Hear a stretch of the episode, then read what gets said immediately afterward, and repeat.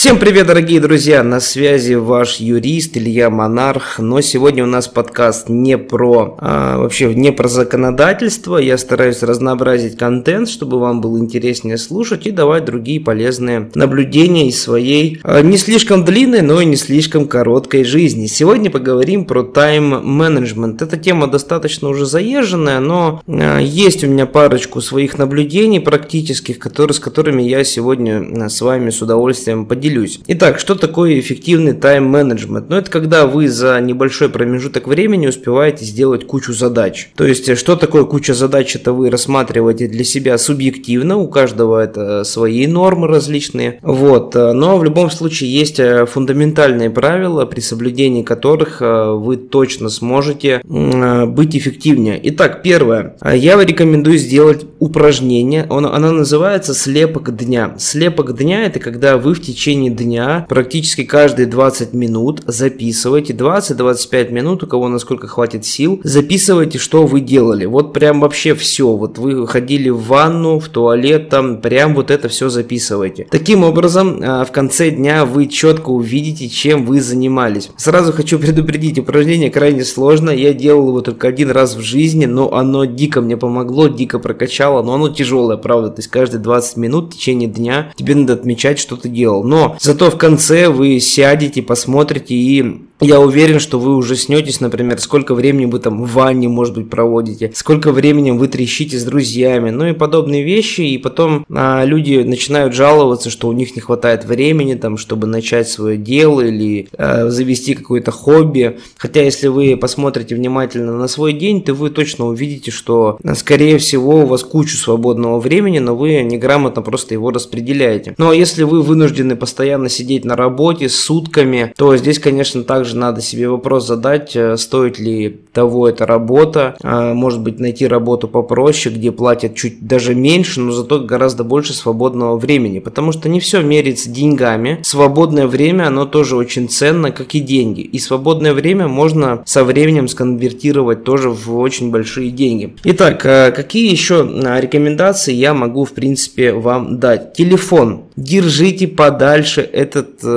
отвратительно полезный и отвратительно неполезный одновременно агрегат. Телефон действительно очень полезен, да, там есть куча информации, мы можем сразу выйти в интернет, мы там общаемся с людьми, это у нас и камера, и фотоаппарат, действительно очень полезно, но в основном люди используют телефон для общения в социальных сетях, причем это глупые просто общения, это листание ленты Инстаграма, листание ленты ВКонтакте, ну и подобная чепуха. Я вообще, в принципе, этим не занимаюсь, у меня во всех социальных сетях сетях э, находятся сотрудники, поэтому я, в принципе, э, со всеми социальными сетями не дружу. Я социальные сети использую только для своей работы, то есть у меня это строго рабочий инструмент. Вот, чтобы общаться со своими клиентами, аудиторией и так далее. И то там в основном общаются мои сотрудники. Вот, поэтому, когда вы начнете изолировать из своей жизни телефон, то вы просто убедитесь в том, что, во-первых, можно нормально расслабиться, во-вторых, э, можно нормально концентрироваться на каких-либо действиях, потому что когда ты садишься за работу, тебя каждую минуту отвлекают сообщениями, мессенджерами. У меня, в принципе, вот очень просто все устроено в телефоне. Когда я работаю, я вообще на него не отвлекаюсь. У меня не стоят уведомления, в принципе. То есть у меня нет уведомления на Telegram, на WhatsApp, на Instagram. Я не смотрю, кто мне там что написал. В любом случае, я уверен, друзья, при всем уважении э, к вам, ну, у вас нет таких сообщений, на которые надо срочно прям реагировать, срочно нужно отвечать. Такого не бывает. Ни у меня, ни у вас. Поэтому просто уберите все уведомления, поставьте беззвучный режим. У меня даже, кстати, на телефоне стоит функция, называется заглушение неизвестных номеров. Я вообще не принимаю неизвестные номера. Мне никто не интересен из неизвестных номеров, потому что по большей части звонят либо люди, которые бесплатно хотят получить твое время профессиональное, либо звонят с какой-нибудь рекламой, там, что хуже еще из банков. И меня просто поражает, как люди а, тратят свое время на то, чтобы объяснить какой-нибудь Аленочке из банка, что им не нужна эта кредитная карта, которую ему пытаются впарить, и пытаются и на это еще тратить время, ну, ребят, этого не нужно делать вообще никогда. Я, в принципе, ни с кем не общаюсь. Даже если мне кто-то позвонит с незнакомого номера, случайно, ну, например, бывают случаи, когда я жду курьера, да, и звонят с незнакомых номеров. Я беру трубку, если я слышу, что это не курьер, то есть не тот человек, которого я сейчас жду и хочу услышать, я сразу же сброшу. Сразу же, я даже не попрощаюсь с человеком. Мне это не нужно, мне этот человек не интересен, он хочет потратить мое время. То есть э, вам нужно очень прям грамотно ценить свое время. Следующий момент, он чем-то взаимосвязан с телефоном, потому что э, в телефоне вы в основном общаетесь с людьми, но задайте себе вопрос, друзья, стоит ли те люди, с которыми вы общаетесь, того времени, которое вы на них тратите в течение дня. Вот следующий момент касается людей, есть минутка,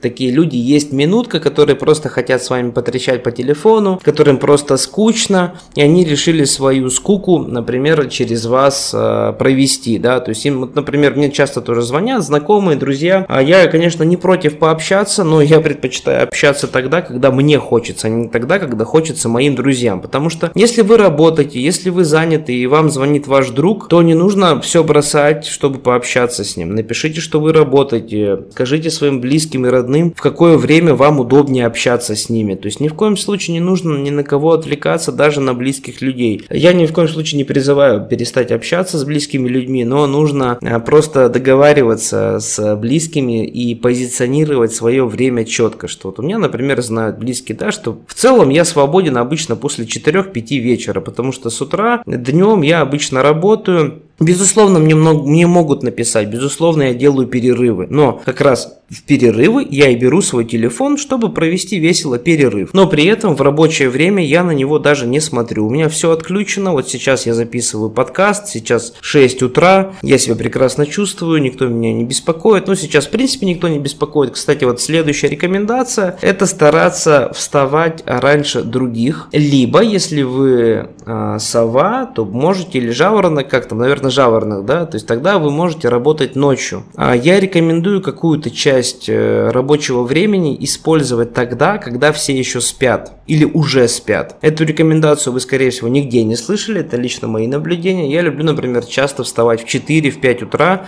Безусловно, не каждый день, иногда хочется отдохнуть. Но вот сегодня, например, я встал в 4 утра. Какие преимущества мне это дает? Все спят, меня никто не беспокоит, мне точно никто не напишет, сотрудники мне точно не напишут, никто мне не напишет, все спят, я могу спокойно, а, у меня есть больше шансов на четкую концентрацию на своем деле, потому что я встал утром. Поэтому, э, когда мне, например, нужно делать какой-то контент, а мне этим приходится регулярно заниматься, я стараюсь его делать либо ночью, либо утром, потому что таким образом меня никто не отвлекает. Ну, если, конечно, есть техническая возможность, потому что, например, а, мне приходится регулярно записывать ролики с коллекторами, ну, ролики с коллекторами приходится записывать именно днем, потому что они звонят днем. Но выделить ту работу, которая позволяет вам находиться только самим собой. Например, запись подкастов, она, в принципе, подразумевает то, что я нахожусь с самим собой, мне больше никто не нужен, мне не нужны никакие звонки коллекторов, поэтому я могу заниматься этим в 4-5 утра. А, вот следующий момент. Если вы постоянно сталкиваетесь с совещаниями, если вы постоянно сталкиваетесь с совещаниями, то в этом случае тоже это большая очень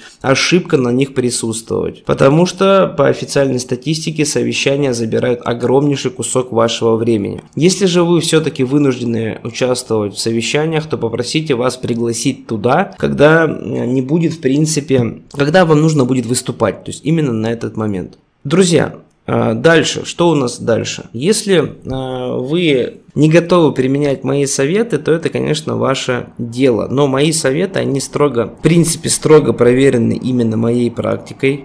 Я при внедрении данных советов стал намного эффективнее. Поэтому, конечно, тайм-менеджмент тема а, достаточно весомая и большая, поэтому я вам просто рекомендую прочитать книжечку Дэн Кеннеди «Тайм менеджмент». Еще раз повторяю, Дэн Kennedy Time Management. То есть все, что я вам вообще сейчас в принципе рассказывал, это взято из этой книжки, и я считаю, что это просто гениальнейшая книжка гениального автора. Я вам рекомендую от души ее прочитать. Я ее, наверное, уже перечитывал раз пять. Это, пожалуй, самая перечитываемая книжка в моей жизни, потому что она тебя дико прокачивает, и вы узнаете просто кучу полезнейшей информации, поэтому всем рекомендую прочитать. До новых встреч!